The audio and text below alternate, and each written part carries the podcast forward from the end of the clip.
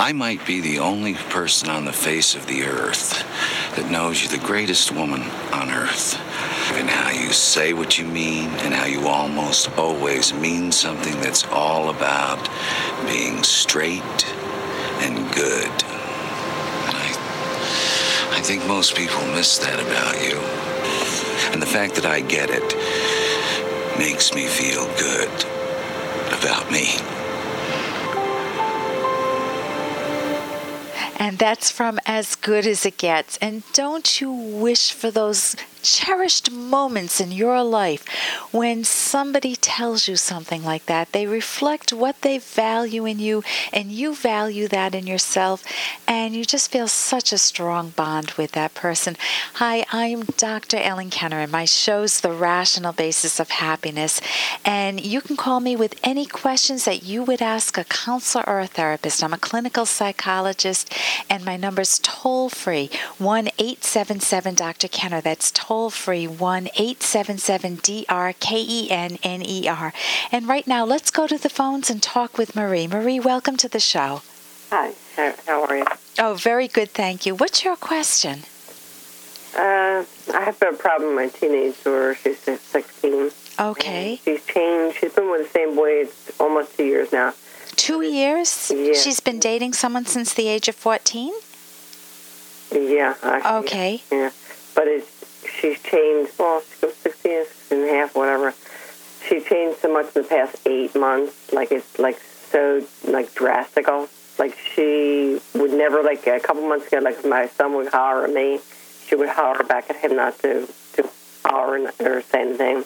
But now that um, she's gotten to the point where it's like, you gotta kill yourself, or your dad, blah, blah, blah. She's saying this to your son or to you?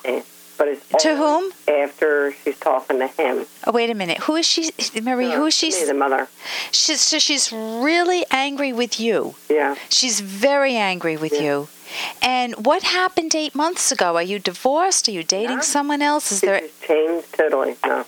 What? What do you Mom suspect? was here all the time, and Yeah. What? Your relationship was okay with her before, or how uh, was it? she was always a spoiled child, always.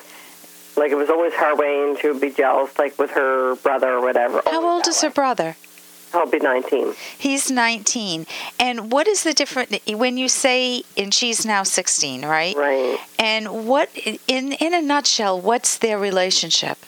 Is he the good kid? Is he the golden boy, and she's the bratty kid? Is you know what labels? me. Pardon? To her, to me. Um, how do you see each of them? For for me right now, Yes. um, because I really never had a problem my, with my son. Because he was like the um, first child, and he really never went out until he got his license. Yeah. and he would never put you he would never imposition you to go out of your way where my daughter was always the opposite she would have you going here and there and taking her friends here and there and she was just like always just jealous now she's got her permit What's she jealous of? um she always tells me I like i love her him more that i should marry to him.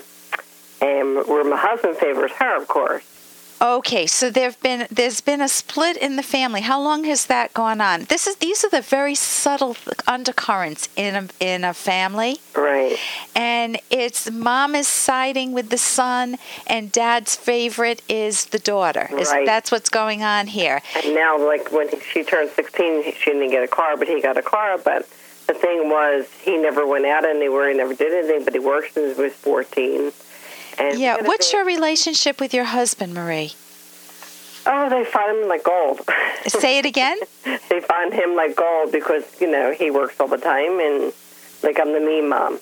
Oh, so both kids come to you, but what's your relationship? I, do you have a really close bond, or is it like a set, a, a settled marriage where you're bored with each other, or is it? Are you fighting a lot with your husband? Yeah, we on and off fight a lot. Yeah.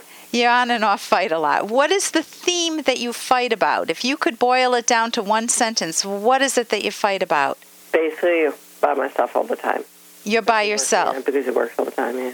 So you're feeling very resentful that he's he's abandoned you. So unlike I don't know if you heard the cut from As Good as It Gets at the beginning of the segment where he, he's he's just telling this woman what he loves so much about her. You don't hear that from your husband, right? Exactly. Yeah. How does he treat your daughter? Does he treat her any differently than you? Well, like she's a queen. She's the queen. Okay, so there's a little jealousy going on here that may not be sibling rivalry. well, he teases. I think he kind of like dicks me. Like she's the queen. If she wants a BMW, she can have it. Uh, to me, she doesn't deserve a car because to me, she's like too disrespectful to me. Or my son, I didn't have that disrespect. So the dynamics in your family right now are that your son is the golden boy, those are my words, I understand, Mm-hmm. with you. He's the good kid, he's respectful of you, he Mm-hmm. values what you've done. Eighty percent, yeah. 80%, 80%, believe me, most parents, moms would love that.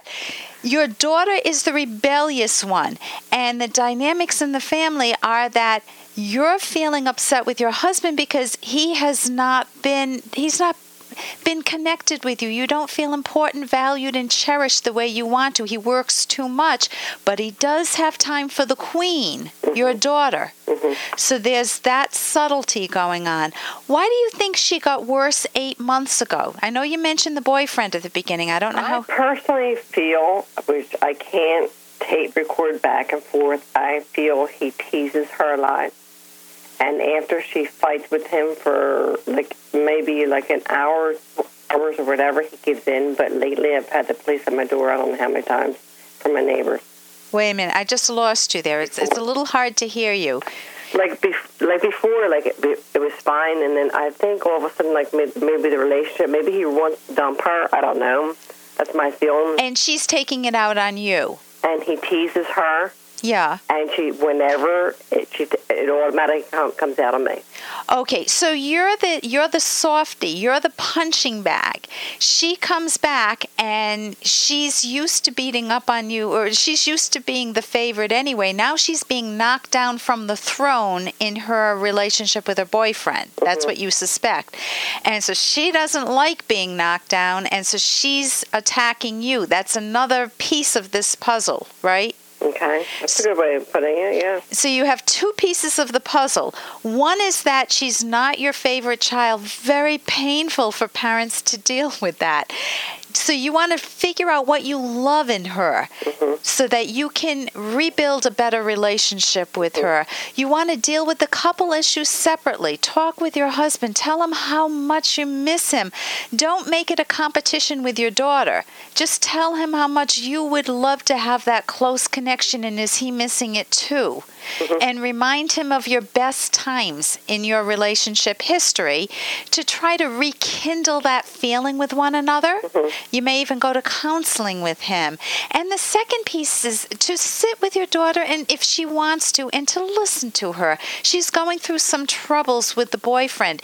If instead of being a punching bag, you become a good listener, learning the skill of active listening, my guess is she'll want to come to you more and not beat you up, but use you for in a way that both of you will benefit. You'll bond closer. Mm-hmm. So, listen, I thank you very much for your call, and you can call me and let me know how things go, Marie.